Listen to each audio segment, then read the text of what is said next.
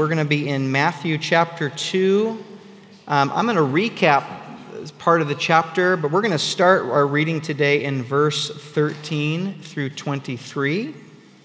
And we've just started making our way through the book of Matthew as a church community. Um, we're going through it together on Sunday mornings, and then we are discussing it together during the week in our home groups. Um, and that is our announcement. We just want to encourage you get involved in a home group. Um, it'll take your study in Matthew from a cerebral, uh, intellectual exercise, albeit spiritual and, and I'm sure moving, but it'll bring it into the community and into your practical life. So please get involved in one of our home groups. We've got several going on, um, but uh, we're, we're doing Matthew together all through the week. We're going to be in chapter 2. Um, this is Matthew chapter 2, 13 through 23. Here we go. Now, when they had departed, behold, an angel of the Lord appeared to Joseph in a dream and said, Rise, take the child and his mother, and get out. Flee to Egypt and remain there until I tell you, because Herod is about to search for this child so that he can destroy him. So he rose and took the child and his mother by night and departed to Egypt and remained there until the death of Herod this was to fulfill what the Lord had spoken by the prophet Out of Egypt I called my son. This is verse 16, if you're following along. Then Herod, when he saw that he had been tricked by the wise men, became furious. And he sent and killed all the male children in Bethlehem and in all that region who were two years old or under, according to the time that he had ascertained from the wise men. Then was fulfilled what was spoken by, by the prophet Jeremiah. A voice was heard in Ramah, weeping and loud lamentation. Rachel, weeping for her children, she refused to be comforted because they are no more. But when Herod died, behold, an angel of the Lord appeared in a dream to Joseph in Egypt, saying, Get up, take the child and his mother, and go to the land of Israel. For those who sought the child's life are, are now dead. And he rose and he took the child and his mother and went to the land of Israel. But when he heard that Archelaus was reigning over Judea in place of his father Herod, he was afraid to go there. And being warned in another dream, he withdrew to the district of Galilee. And he went and lived in the city of Nazareth, so that what was spoken by the prophets might be fulfilled, that he would be called a Nazarene. Lord God, please unfold this scripture to us.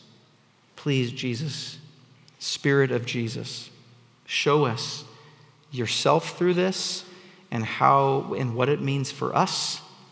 Would you please unveil um, who we are in this world and in this time? Would you heal? Would you move? Would you speak? Would you soak this into our, our bones, into our body, into our mind, into our hearts? We ask this in Jesus' name. Amen. Okay, last week we started looking at what we have come to know in the West as the Christmas story. So, Christmas has come early. I've noticed Nathan's not here today. He was that bothered by this. He's like, I'll come back when Christmas is over. That's fine. Um, what Matthew, but you know, what Matthew would have called not the Christmas story, but the Genesis or the origin story of Jesus here on earth, the story of Jesus' birth. And he's going to continue in that vein this morning by telling us three very short stories that highlight some really important ideas surrounding Jesus' birth. And um, you may not be as familiar with these stories because, quite frankly, they didn't make they didn't make the final cut here in the West.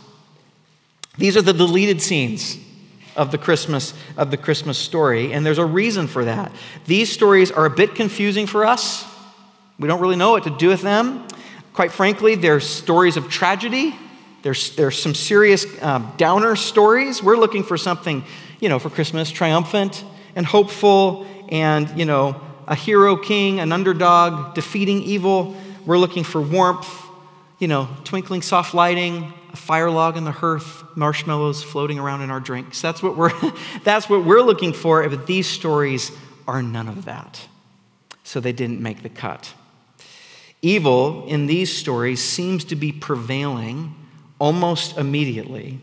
And um, Jesus is forced off the scene by the end of it into obscurity.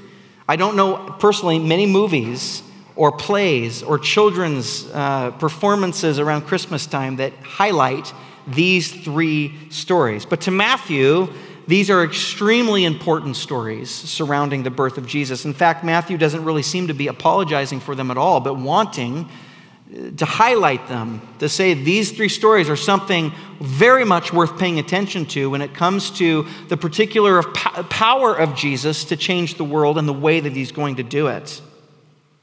Um, they give really telling insights about who Jesus is, what he's come to do, and how he's come to do it. Now, maybe you notice each of these stories, all three of them follow the same pattern.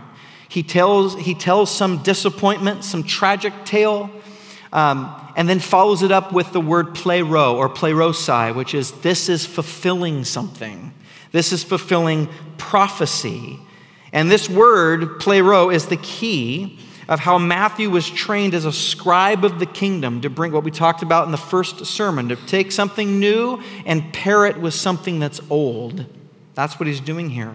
With this word, Matthew is saying in these three stories that everything that happened in the life of Jesus, no matter how incidental, no matter how tragic, was a fulfillment of something, was a fulfillment of prophecy. Now, before I go on, I have to address prophecy for you because um, depending on your context, you might be thinking something of a misunderstanding when it comes to biblical prophecy.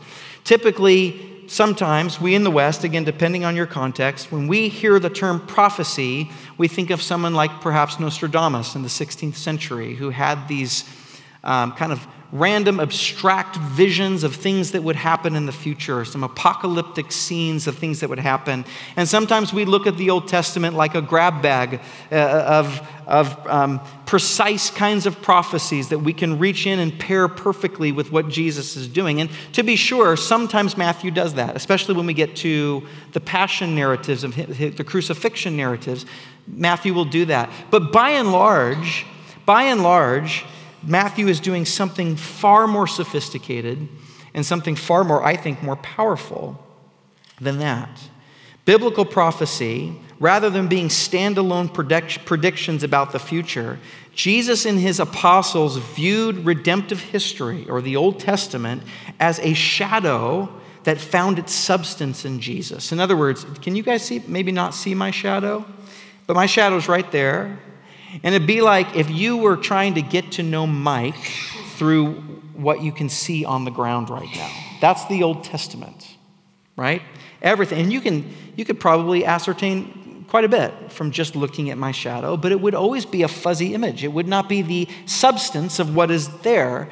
Matt, Jesus and, and his apostles, they looked at the Old Testament this way, and, and basically the New Testament is saying Jesus is the embodiment, the fulfillment, the actual substance of what we've been looking at. He's the alternate ending. He's, he's what it, it, all, it all makes sense, not just a few uh, predictions here and there that we sift through and find one about the Messiah here and there. No, Matthew and Jesus said it all applies to me. Um, a great example of this is in Luke chapter 24, where Jesus has died, he's risen from the dead, but his disciples don't know that he's risen from the dead yet. And there's a few of them that are on this road. They're traveling from Jerusalem to Emmaus. And Jesus had just died. That's the front page news. They're his followers, and they're extremely grieved and extremely sad. And Jesus appears in their midst, but they don't recognize him. And he says, What are you guys talking about? And they say, Well, don't, haven't you, where, where have you been living? Under a rock? Don't you know what's been going on? He goes, What do you mean? And they said, Don't you know about Jesus, this great prophet that we thought he was the Messiah, but then the Romans killed him, and now we don't, we, we dedicated three years of our lives to him, and now we don't know what to do with ourselves, and it's this tragic thing. We thought surely he was the hope of Israel, but now we're not so sure, and all this. And Jesus says, Oh, slow to see what the prophets have been telling you. And then it says, it says, and beginning with Moses, that's Genesis, that's the first five books of the Bible, Genesis, through the prophets, he showed them how everything applied to himself. All things, everything applied to himself. Everything. All of it. Every dot, every slight mark, every story, every law, everything, every, every prophecy, every poem, everything applied to him. And this is how the, his followers began to look back through the grid of Jesus onto the Old Testament, and they saw him fulfilling all of those things. Now, if you don't understand it that way, the Bible is sure to confuse you and frustrate you. Okay? So I think I'll leave it there for now. I think the best way to do this is just to jump in and I'll show you what I mean. Okay? Let's go through all of these three stories in turn and see what Matthew is up to and what um, his take on these events tells us about Jesus and why this is important for us. Let's start with the first story. This is verse 13. Now, when they had departed, behold, an angel of the Lord appeared to Joseph in a dream and said, Rise, take the child and his mother, and flee to Egypt, and remain there until I tell you, for Herod is about to search for the child and destroy him. And he rose and took the child and his mother by night and departed to Egypt and remained there until the death of Herod. This was to fulfill, there's our word, plero. This is to fulfill what the Lord had spoken by the prophet out of Egypt I called my son. Okay, last week we left off seeing this conversation between Joseph, the husband of Mary, and this angel in a dream. Joseph had just found out that his betrothed wife, who was supposed to be a virgin, turned out pregnant. It was a shock. He, she says it's from the Holy Spirit. He doesn't believe her. So Joseph was essentially pursuing divorce with her when this angel appears in his dream and says, Joseph, don't be afraid to take Mary as your wife. Don't be afraid to do that. For what is conceived in her is of the Holy Spirit. She, she's going to bear you a son, and you will call his name Jesus because he's going to save his people from their sins. And then everything that the angel said happened. Can you uh, imagine what a relief? Can you imagine Joseph in the cave as Mary is giving birth? Can you imagine what he's thinking? Please let it be a boy. Please let it be a boy. Can you imagine if it was a girl? He would have been felt so confused and looked at Mary like, "Oh, I was fooled by you know all of this." But it, it was a boy, and everything that uh, that was said happened. After that, this is the first part of chapter two that we didn't cover. After that, this caravan of, of wise men. You know the Christmas. This is this made the cut. Wise men. They come from the east. Somewhere from, probably from uh, Babylon, they're called magi. They're basically Eastern astrologers, and they're fo- following this cosmological sign that they see and that they've ascertained that leads to the birth of a king. In, ancient, in the ancient world, um, it, was, it was accepted or thought that important kings were born um, when a new star appeared in the sky. So they're following and they somehow drilled it in. And this is probably a large group of people, I think. You know, in the Christmas plays, we usually see three wise men, right? Um, you'll notice nowhere in the text does it give us a precise number. There's three gifts that they give to Jesus, baby Jesus. That's kind of where we get the idea, but you know, you can give more than one gift. It's not the most precise way of looking at it. I think, I'm more inclined to think this is probably a lot of people because it says Herod and all of Jerusalem were stirred up by these guys. I think, uh, I, I, I'm inclined to think a lot of them came through. You know, and this is what you don't do. You don't go up to the, you don't go up to the king of the town and say, hey, where's the real king? You just, not something you want to do. This is what they did. And of course, there's this threat. All the, all, immediately, Matthew is setting up the battle of kingdoms here. If you notice, um, what verse is this? I might have gotten ahead of my notes. Uh, right at the beginning of this story, you'll notice that um, they come saying to Herod, and Matthew makes, say, makes clear to say, Herod the king. And then in the next verse, they say, Where is the king of the Jews? So there's this already this, um, this fight going on. There's already a threat to this earthly kingdom because Jesus has come um, to take over. It's true. He's come to take over. He's come to give everyone a choice. It's not easy. You follow me, you know, following a kingdom, following a king, there's no option there. It's not if you want to or follow me and. There's one true king. I'm him. Follow me, which means it's going to threaten those that are here. So the wise men find baby Jesus, they worship him, they give him his gifts, and so forth. And then, being warned in a dream not to go back to Herod, they go back to their own country by another route. Herod had told them, hey, you know, sneakily or with bad motives, you go find him and come tell me so I can worship him too. Of course, that wasn't what his intentions were. So a, a, an angel tells them, don't go back to that guy, um, go another way. And cut. That's it. It's perfect. Christmas. There it is. We got it. Baby Jesus is born. He's come to save us. Wise men come from other countries. You know, that's, there's diversity. We love that. It's so warm and cozy. It's hopeful. Um, so let's just stop there. But Matthew keeps going.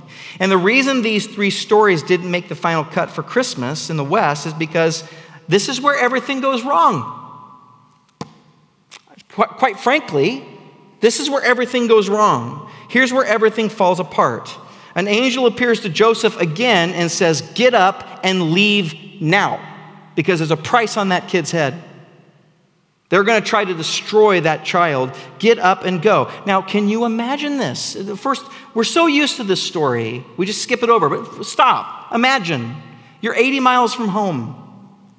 You've gotten on a donkey, pregnant, very pregnant because the government that's in charge has commanded you to, to go to your hometown. So Joseph gets his pregnant wife, puts her on a donkey, travels 80 miles so they can give more money to the Roman government so they can keep oppressing them.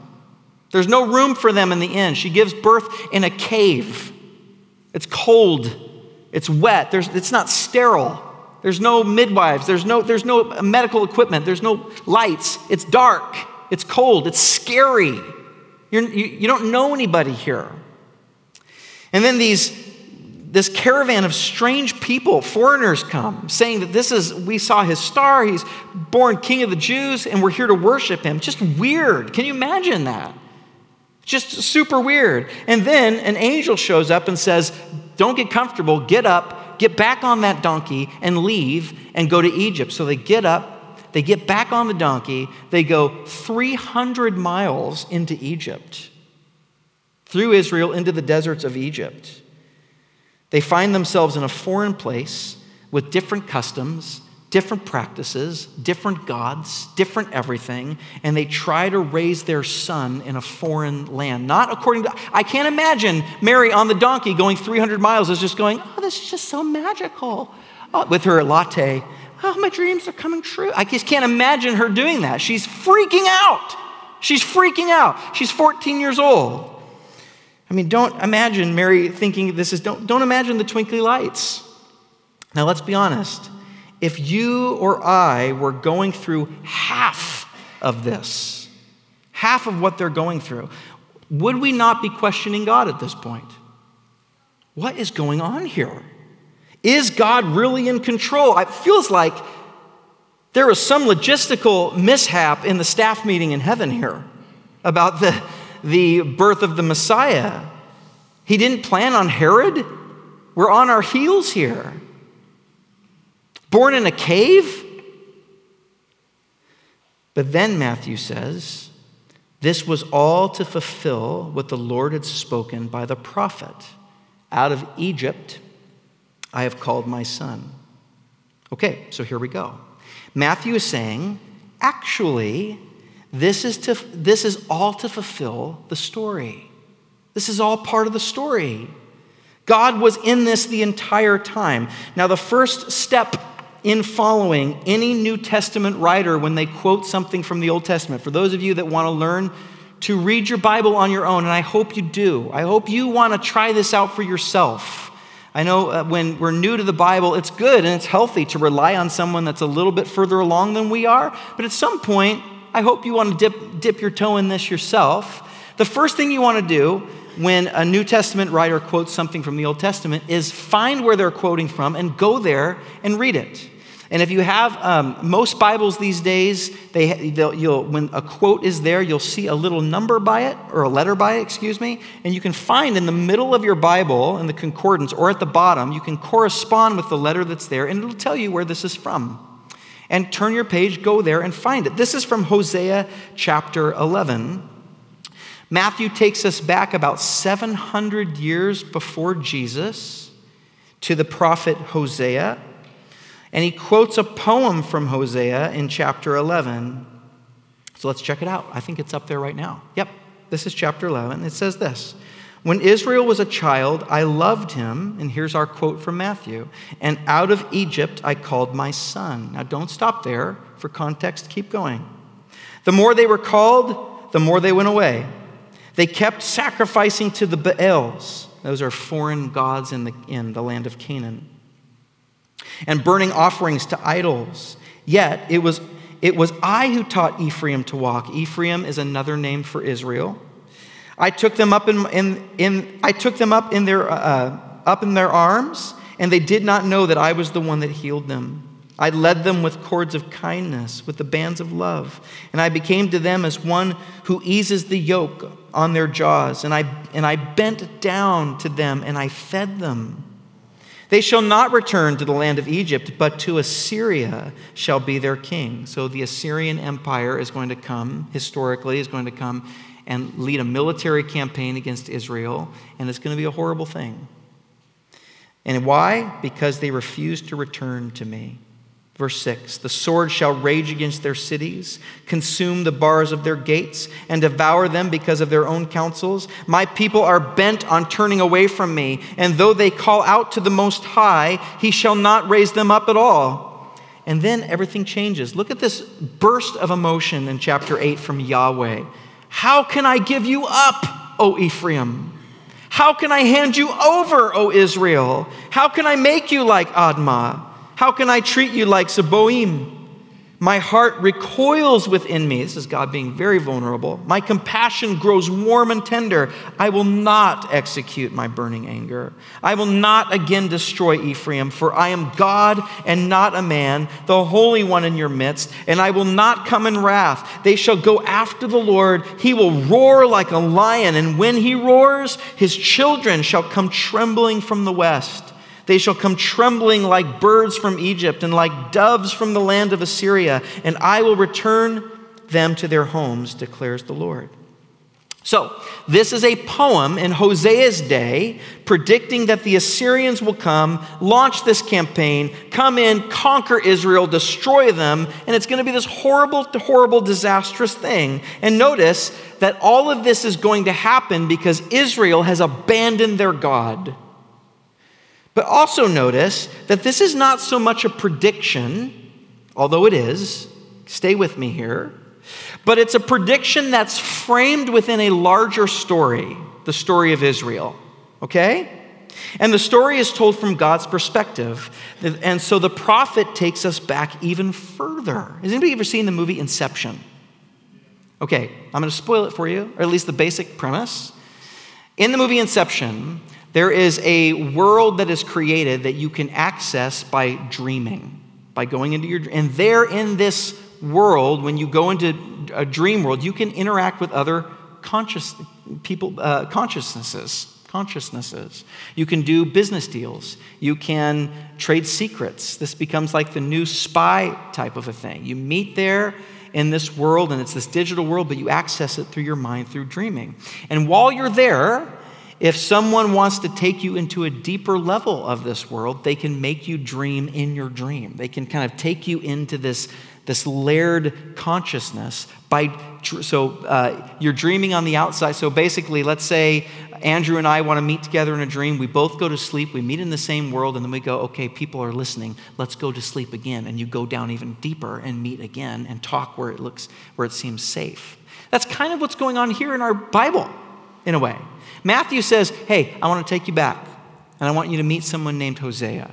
And so you go back through the corridors of time and you meet Hosea, who says, Okay, I want to take you back even further. Gonna, I want to take you back even further. I want to take you back to when the first time ever that God called Israel his son and that's when we were slaves in Egypt. So we go back even further. This is from Exodus chapter 4, verse 22. Listen, I'll read it to you. It says, Then you shall say to Pharaoh, this is God telling Moses what to say to Pharaoh.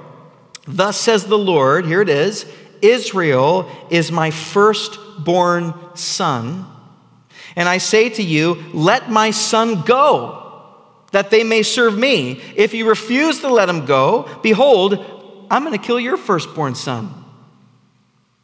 Okay, so here we find ourselves launched into another story, a deeper story, an earlier story. This is a story of the Exodus where God's people are enslaved in the land of Egypt. And God goes to Pharaoh and says, Israel's my son, I'm his dad. Like, and I've come to fight for him. Let him go so he can come and, and fulfill the purpose that, that I've made for him. And of course, Pharaoh ultimately refuses until God sends this final plague of all plagues. It's just this horrible plague where he wipes out all of Egypt's firstborn sons. See? The idea is you don't let my firstborn son go, I'm coming after your firstborn son. That's the idea. A father that will do anything to get his kid back. That's the story. So in the story, Israel, God's firstborn son, they're finally, Egypt goes, okay, after that one, just go. So they leave. They get out of Egypt. And then Pharaoh changes his mind. He says, Never mind. I want to go get, there goes our economy. Let's go get our slaves back. So they send the army after, after the Israelites. And you remember the incredible story. They're between, the, you know, the armies of Egypt are behind them, this, the Red Sea is before them. And God tells Moses, stretch out your staff, and he parts the sea, just parts the Red Sea. And Israel goes through. And Egypt says, well, let's follow them. And they follow in there. And Israel gets out, and God makes the sea crash back down onto Egypt. Okay. This is like the Old Testament damsel in distress story where God's the hero. He comes in and he rescues out of complete slavery in this dramatic, beautiful way to the point where he says, You are my treasure people. You're my, you're my kids. You're my firstborn son. Now, after that dramatic salvation, does Yahweh have his people's hearts? No. No. No. And that's what Hosea is saying. He's saying, he's recounting the story. You're my firstborn son. But the more I pursued you, the more distant you got. The further away, you didn't want anything to do with me. I went to all these lengths to grab you, to save you, to rescue, to show you that you're my treasure. And yet, you don't want me. Your hearts grow cold. You start serving other gods. You start doing other things. The more they were saved, the worse they got. Now, look, Matthew is saying that Jesus' flight to Egypt is the fulfillment of this story. That's, how he's, that's what he's saying. How? How? Well, he is God's, Jesus is God's true and greater son. And he's also, he's also on the run. He's fleeing from a Pharaoh-like tyrant named Herod. A king like Pharaoh who doesn't want to give up power, doesn't want to give up his hold on his kingdom. So, in Jesus' story, Herod is, uh, Herod is being depicted as this Pharaoh like tyrant, and Jesus is Israel. He's the son. In other words, Jesus is the fulfillment of the nation of Israel in the sense that he is both reliving and rewriting the, sto- the history of Israel. That's what Matthew is saying here. He's reliving the history and rewriting a better ending. When Israel was unfaithful in the wilderness, Jesus is going to be faithful. In fact, do you remember what happened? When, when Israel passed through the Red Sea, the Apostle Paul tells us that that was like a baptism for them. And they went through the Red Sea into the wilderness. What's going to happen in the next chapter? Jesus is going to be baptized and he's going to go into the wilderness. The children of Israel went into the wilderness for 40 years. Jesus is going to go in chapter 4 into the wilderness for 40 days. See what's, what's happening here? Matthew is saying Jesus has come to relive the old story and then to rewrite it, to write a better ending over the top of it, to redeem it in order to save it. The nation of Israel had failed Jesus will remain faithful, and then he will pay the price for their failure. And this is how, this is how Matthew is looking at prophecy. So, in the moment, here we go, in the moment, Mary and Joseph were probably wondering does God even know what he's doing here? This is so out of control. This is chaos. If this is the Messiah, the Savior of the world, shouldn't he be a little bit more, you know, tri- triumphant? Why would he put it in the hands of us? We're peasants. We're slaves. We're poor. We're, you know, why? What's going on here? Matthew says God knows exactly what he's doing. He's using evil's own momentum against itself, like a judo master against itself, and rewriting the story of mankind through the person of Jesus. Pretty cool? Very cool, right? Okay, well, it gets better. Look at verse 16. This is the second story. Then Herod, when he saw that he had been tricked by the wise men, became furious. And he sent and killed all the male children in Bethlehem and in all that region who were two years old and under, according to the time that he had ascertained from the wise men. Then was fulfilled what was spoken by the prophet Jeremiah. A voice was heard in Ramah, weeping and loud lamentation, Rachel weeping, weeping for her children. She refused to be comforted because they are no more. Okay, same pattern. Do you see it? Extremely tragic story, extremely tragic story, followed by our Matthew's favorite word to link them together, plero or plerosai. So after Herod realizes that he's been tricked by the wise men, much like, by the way, when the midwives in Exodus chapter 1, the midwives fooled Pharaoh and tricked Pharaoh when he told them to kill the Hebrew babies, the midwives said, no, we're not going to do that. They tricked him. And remember what Pharaoh did in response to that? He killed the babies by throwing them into the Nile. So, here in Jesus' story, Herod, when he, when he realizes he's been tricked by the wise men, he's going to come and kill all the boys in Bethlehem under two. And archaeologists like Katie's brother, uh, Titus, um, who have actually excavated around Bethlehem tell us that the population of Bethlehem, probably around that time, was somewhere between 1 and 2,000 people. And according to birth rates and family size and, and all of those types of things, they estimate that around 25 to 50 children were massacred. Just a absolute tragedy. This is a very dark story. This is why you're not going to see this in a Christmas play. It didn't make the cut. Okay? This is a deleted scene. And of course, we ask, and it's, I think you'd be weird if you did not ask this why in the world would God allow something like this? That's a very natural, normal question. How in the world can God call himself good? How can this be part of his plan? How does this make sense? How does this pay off? How does this justify what's going on here? And honestly, if you're not bothered by that, I would say there's something not quite right there. But Matthew, again, he invites us to go back into Israel's history to remind us that God has not abandoned his post, that God has not done something reckless, but that he's actually in control. As horrible as this is, God, like I said, like that judo master, is using evil's momentum against itself. Let me read 17 to you. Then was fulfilled, plerosai, what was spoken by the prophet Jeremiah. A voice was heard in Ramah, weeping and loud lamentation. Rachel weeping for her children. She refused to be comforted because they are no more. Now, okay, if you think that, uh, if you think of prophecy as Matthew finding precise predictions to link to Jesus, this one will really mess you up. It'll really, really mess you up. Because if that's how you think, the only conclusion here is that God somehow not just um, allowed this to happen, but even ordained it to happen. I don't think that's what's going on here. I think Matthew is doing something else.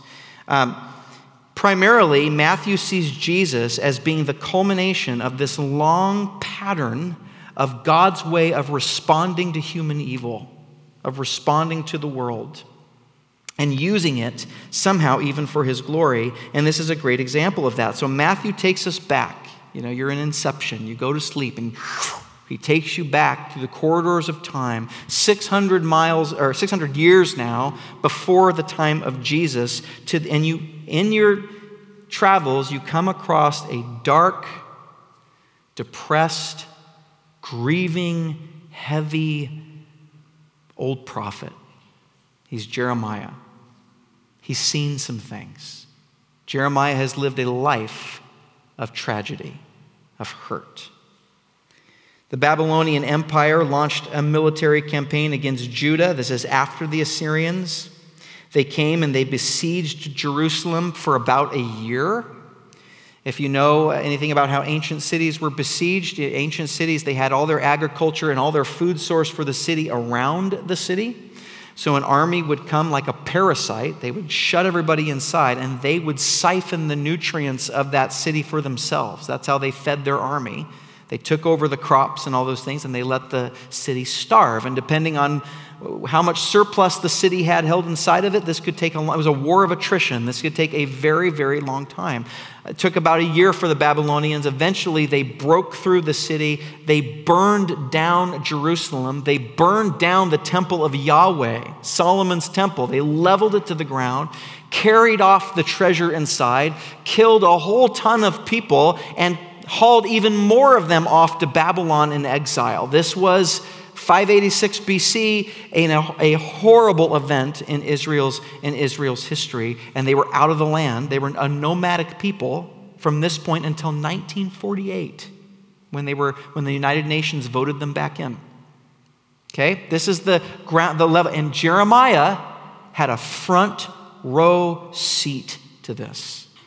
He saw this happening. And so, if you ever have the, I say this very sarcastically, the privilege of reading Jeremiah, it's a hard read because it is this prophet grieving. It's a series of poems and lamentations, grieving about his mission, his part in this, what God had called him to do, and, what, and prophesying to a people that would not listen to him, and therefore he could not save them, and it crashed all around him. So you meet this. Jeremiah is this heavy, heavy, heavy hearted person. He's known as the weeping prophet. And then he wrote a lot of poems expressing this lamentation. And what Matthew is quoting from is from one of them. This is Jeremiah 31. I think I've got it up there for you. It says, this is starting in verse 15. It says, Thus says the Lord, a voice is heard in Ramah lamentation and bitter weeping. Rachel is weeping for her children. She refuses to be comforted for her children because they are no more. Thus says the Lord Keep your voice from weeping. He tells Jeremiah, Stop crying. And your eyes from tears. For there is a reward for your work, declares the, the Lord, and they shall come back from the, to the land from the enemy. There is hope for your future, declares the Lord, and your children shall come back to their own country. So you go back 600 years with Matthew, you meet Jeremiah. He's the serious, dark, heavy, depressed guy. He's troubled in his soul. And now, who are the children in verse 15, by the way? Israel. Yeah, same as Hosea. Yeah, that's right. They are the sons of, of God, the, the children of God. It's Israel.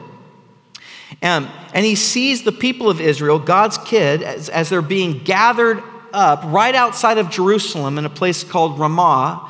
And some are being slaughtered. This is what Jeremiah is seeing. Some are being slaughtered, some are being uh, just all sorts of atrocities, and some are being chained and trotted off back to Babylon. This is what he's seeing.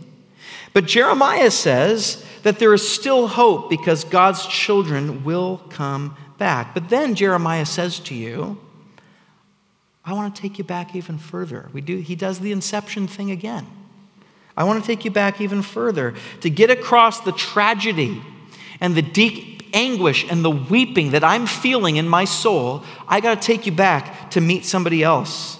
So, like Inception, Jeremiah, when he mentions Rachel, this matriarch, this famous matriarch of Israel weeping, he's taking us back to Genesis 35, the story of Rachel.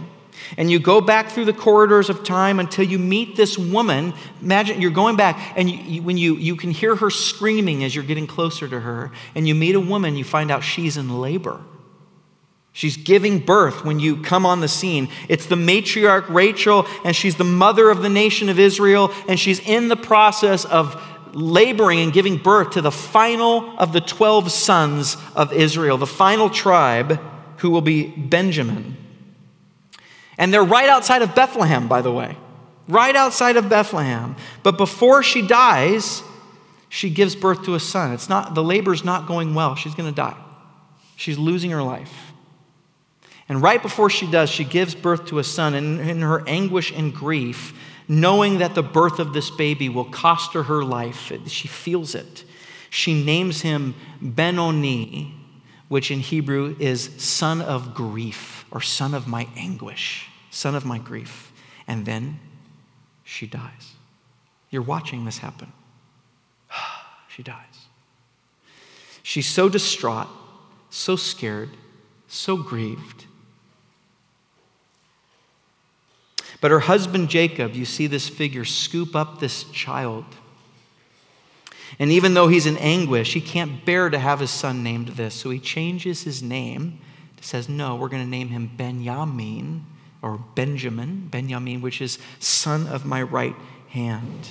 So Jeremiah is taking us back to this ancient scene of grief from, the, from one of the mothers of Israel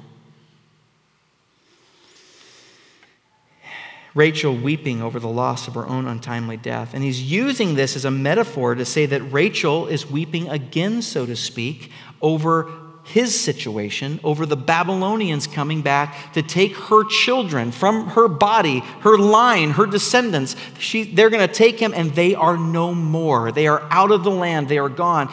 Basically, he's saying, it's like we would say something like, oh man, Rachel is turning over in her grave right now. In other words, what she stood for, her person, reaches through the corridors of time. And Jeremiah is saying you can hear her weeping again over this situation. And now Matthew is saying, and I hear it now.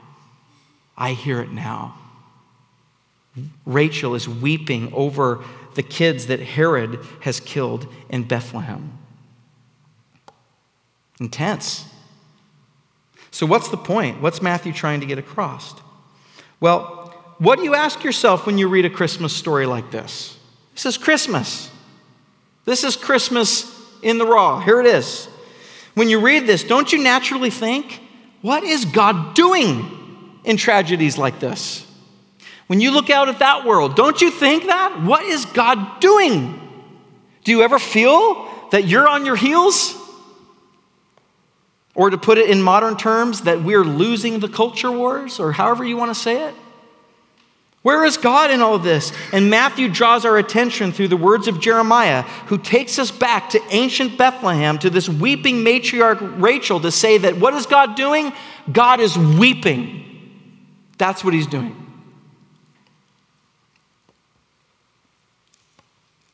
That's what God does in tragic events like this. Where is God in your moments of chaos? Uh, when your plans don't go the way you thought they would go, when your dreams fall apart and they're not coming back. He's weeping. Like Jeremiah, God laments. Like Rachel, God grieves. It's close to me right now as we have a dear friend who last week got in a, a collision with a semi truck and is fighting for her life right now in a hospital. This is apropos. It was ministered to my heart when I was studying this and preparing for this week. God is grieving over what humans, what over human sin has done to his good world. That's what he's doing. Okay. Mm-hmm. Scene three. But when Herod died, behold, an angel of the Lord. Okay, first of all, Herod died, finally like a little uptake in this whole story. The jerk dies, you know. Our son has every once in a while prays that a certain dictator in Russia will die. He has prayed that before in his bed before he's going to sleep. We're like, okay. But when Herod died, behold, an angel of the Lord appeared in a dream to Joseph in Egypt, saying, Rise, take the child and his mother, and go back to the land of Israel, for those who sought the child's life are dead. And so he rose, and he took the child and his mother and went to the land of Israel. But when he heard that Archelaus was reigning over Judea in place of his father Herod, he was afraid to go there too. And being warned in a dream, he withdrew to the district of Galilee, and he went and lived in a city, really a village, a no name or uh, well, a name, but a, a obscure place called Nazareth, so that what was spoken by the prophets may, may be plero, plerosai, there's our word, may be fulfilled that he would be called a Nazarene. So again, imagine the hardship surrounding the birth of Jesus. They go 80 miles on a donkey to Bethlehem to be counted in the census. They give birth in a cave. They've got to flee. They, they get back on the donkey. Poor donkey. They go 300 miles into Egypt. Herod dies. Yay! They get back on the donkey, 300 miles back. They go to Bethlehem, but then they learn that his son is just as much of a megalomaniac as, his, as, as the dad. And so, in a dream, they get back on the donkey and they go 80 miles back to Mary's side of things. Bethlehem, Joseph's family. Joseph, Joseph was of the, of the line of David. Bethlehem's David's hometown. They also knew the Messiah was to be from the line of David, so they thought, oh, I'm sure this is what I think they thought. We should probably be in Bethlehem. Verse 22 makes it clear they were intending to, to relocate in Judea, but their plans fell through. And they had to flee up north to some obscure little town called Nazareth. And look, there's just, um, for one thing, the point of telling, why would Matthew want to tell us something so incidental as the town that Jesus settled in and grew up in? Well, for one thing, to tell you that this was not their first choice. This is a plan that did not go the way they thought it would go. Okay? I'm sure this made sense to them that the Messiah was supposed to be from the line of David, and then all of a sudden they're, why, why are we going up north? Why in the world are we going there? Um, no one would ever think the Messiah was to be raised in a place like Nazareth. No one would have ever thought that. Nowhere. In fact, this was very disappointing. If, um, if you remember, in John, I think, I didn't take the time to look this up, but there's a story where these people come to Nathanael and they say, Hey, we found the Messiah. Like, we found him. You should come and check him out. And Nathanael goes, Oh, yeah, where's he from? And they say, Nazareth. And he goes, Nazareth? What are you talking? That's not the Messiah. No one comes from Nazareth. And he disbelieved because of the town that he's from. So, really interesting. But Matthew sees even something as incidental as this fits into the story of the Messiah, and he uses that word again, plero. Look at verse 23. He went and lived in a city called Nazareth, so that what was spoken by the prophets might be fulfilled, and he would be called a Nazarene. Okay, we're pros at this now, right? We know what to do. When a New Testament writer quotes something from the prophets of the Old Testament, we go back to that place and we read it and we learned the story. And you will search and you will search and you will search and you will scrounge and you will find nothing anywhere by any prophet that's any remotely kind of a prediction that Jesus would be in from the town or that the Messiah would come from a town called Nazareth. It's nowhere in the Bible. And here's what's more frustrating is word. You'll do you'll, you'll you know you'll get your computer out and do a little digging, and you'll find that Nazareth wasn't even around when the prophets were there. It's only about 150 years old by the time Jesus shows up. So that's it. Christianity is a farce. It's a joke. Let's pack it up, and we won't be meeting again ever. No, hold on. Actually, what Matthew's doing here it will blow your mind. Um, notice that he doesn't say Jesus lived in Nazareth to fulfill any one particular prophet. He has been, he has been doing that. He's saying this is, this is to fulfill what the prophet Hosea says. And this one's to fulfill what the prophet Jeremiah says. But this time he says the prophets. This is to fulfill what all of them have said. In other words, Matthew is saying that there is something that all the prophets refer to, kind of a messianic theme that runs through all the prophets, if you will, that the prophets all picked up on. So the prophet Isaiah in chapter 11 developed this image of the Messiah coming like a sprout or like a, a, a shoot or a branch, like out of a, a hewn down stump this tree that had been violently cut down, that is the stump of Jesse. Jesse is David's father. So the idea is that, that David's house, his kingly line, when Babylon came, it mowed down David's tree, his family line, but out of that tree will come a, a branch. Yeah, you can see it. I put it up there. This is uh, Isaiah 11, 1 through 2. There shall come forth a shoot from the stump of Jesse, and a branch from his roots shall bear fruit. And the Spirit of the Lord shall rest upon him the Spirit of wisdom and understanding, the Spirit of counsel and might, the Spirit of knowledge and the fear of the Lord. Now, as time went on, other prophets, like Jeremiah and Zechariah, they loved this, they loved this image of the Messiah being like a branch out of this hewn down stump. And so you can read about they kind of riffed on this. You can read it, uh, I think it's Jeremiah 23, Zechariah chapter 6. And so this becomes a theme through all the prophets. The Messiah would be a branch from the decimated stump of the house of David. Now look what, look what Matthew's doing here. The name in Hebrew, the name in Hebrew for where Jesus grew up is the word Natseret. Can you say it? Not said it. Okay, three of you got it. Well done. And in the Greek, it got translated to the word Nazareth or Nazareth. Okay, that's the Greek. And that's the town Jesus grew up in. Now, the name for branch or stick in the Hebrew is Natzer. Natzer. Which in the Greek would be spelled Nazar or calling Jesus a Nazarene. He's the branch man. That's what Matthew's saying. Do you see it? Matthew is linking the, same, the name of the town that Jesus grew up in to the prophecy of Jesus being the stick or the branch from the line of David. Matthew is, is saying even the place he grew up points to something ancient. He's the branch that all the prophets wrote about. So there's a wordplay going on here in both Hebrew and Greek. And it just shows Matthew's brilliance. If you ever watched the show The Chosen, we're watching that as a family right now. Matthew is depicted as kind of this autistic guy, kind of on the spectrum a little bit, kind of like crazy brilliant.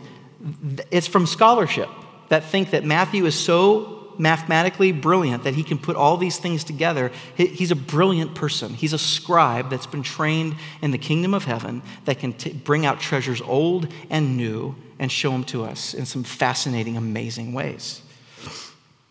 Nazareth actually means stick town. So Jesus is from the sticks. That's, the, that's, what, that's what he's saying. And there's a point to that. There's a point to that. Um, he's saying that Jesus came from a place that is obscure, that is nothing that is not prominent, that no one royal or good comes from that, comes from that place. And I think Matthew is linking the insignificant place where Jesus grew up to an idea of a branch that Isaiah would develop in chapter, in, um, in Isaiah 53. I didn't write it down. I'm going to read it to you. I'm just going to look it up here. Listen to this. This is Isaiah 53.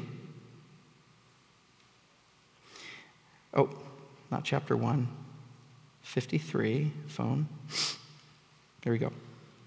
Listen, this is about this juxtaposition of the Messiah being linked with nothingness, like Nazareth.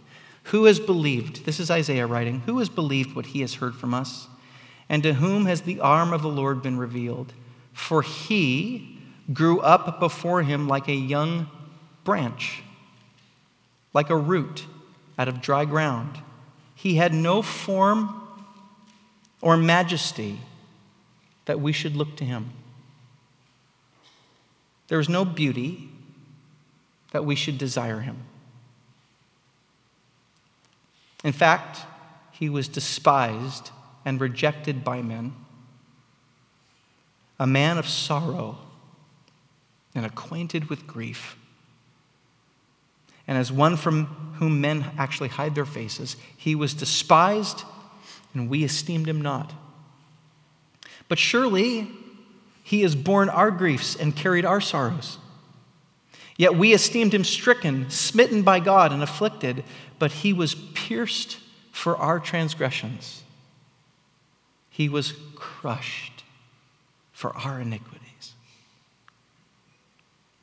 Upon him was the chastisement that brings us peace. And with his wounds we are healed. With his wounds we are healed. All we like sheep have gone astray. We have turned everyone to his own way, and the Lord has laid on him the iniquity of us all. He was oppressed and he was afflicted, yet he opened not his mouth. Like a lamb that is led to the slaughter, and like sheep before its shears is silent, so he opened not his mouth. Yet it pleased the Lord to crush him. He has put him to grief when his soul makes an offering for guilt. Jesus is life. Let's just be honest. Jesus' life was a series of disappointments. Really. Uh, this is from Hebrew scholar Tim Mackie. He says, In all of these stories, Matthew is saying that everything about Jesus, including the town that he grew up in, epitomized who he was and what he came to do. This week at school, I teach at a school, I teach the Bible at a school. I got to sit in at a cl- on a class discussing the providence of God, and we were wrestling with where is God when, where, when there's human evil? Where is God? Where is God when what we planned falls apart, or when someone we love gets hurt, or even killed? Where is God when someone innocent is abused, or assaulted, or killed? Where is God when the government charges us more taxes and we're working two jobs just to make ends meet and just to get it? And finally, when we got some extra, we have to spend it on something unforeseen. Where, you know, the grind of life. Where is God? Where is God when the unthinkable happens? Where is God when the doctor says you have cancer and it's stage four? When your children disown you and walk away from the faith? Or when your parents betray you and hurt you. All stories represented from this room. When nothing goes right, where is God? The story of the Bible, from start to finish, is that God has given us a tremendous amount of freedom and power. And we have used that power to bring hell to this planet. How does God redeem something like that and fix it? Matthew says, by throwing himself in the middle of it.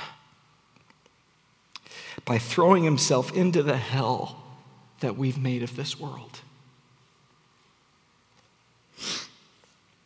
That's the story of Christmas, you guys. If we put the deleted scenes back in, that's the story. By being born a poor, peasant in a subjugated society, by running for his life from a murderous king, by growing up in a town with a bad reputation. Matthew is saying that God is saving us by throwing himself into the same kind of tragedies, terrors, and heartbreak that you and I experience in this life. Who is this God revealed in Jesus? He's the God that redeems and saves, but not by making our dreams come true, but by taking on our nightmare upon himself. That's, what's go- that's what Jesus is showing us here. Because Matthew is clear that Jesus' life is just as tragic as the rest of ours. Just as tragic. He came to his own, and his own received him not. We talk about injustice and we talk about being victims. Oh, try Jesus on. From from the time he was born, he was subjugated. It was unfair. He was running. He was suffering. He was homeless. And at the end of it all, was he triumphant? Well, he was nailed to a cross. He died a slow death He was the victim of injustice. No one come, and even his closest followers all ran from him. Only his mom stayed. And the only, the only hope we get from this story is at the very end when he's, he's so virtuous and so committed to God and so committed and dedicated to us that he conquers death and raises from the dead to show us that sin and death and evil, they may be happening to you, but they don't get the last word. That's the story of the Bible. And he's inviting you and me to follow him as He lives, as we watch Him live in the same kind of life that we're living, so that we can have the same quality of life that He has. That's what the gospel's about. That's what Matthew's trying to get at. Follow me as I live the same I live on the same earth, the same planet, the same evil is going to affect me and I'm going to let it. I'm going to let it swallow me up and consume me. Follow me and see how I do it so you can have the same quality of life that I enjoy and that I have. And that's the hope of Christmas. That's the hope of our lives. Not what we expect, but strength and beauty with it. What if, Matthew says, God is here suffering right alongside you? What if you're at, where is God? He's weeping with you, He's holding you, He's feeling it with you, He hears you. This is the Jesus that we follow.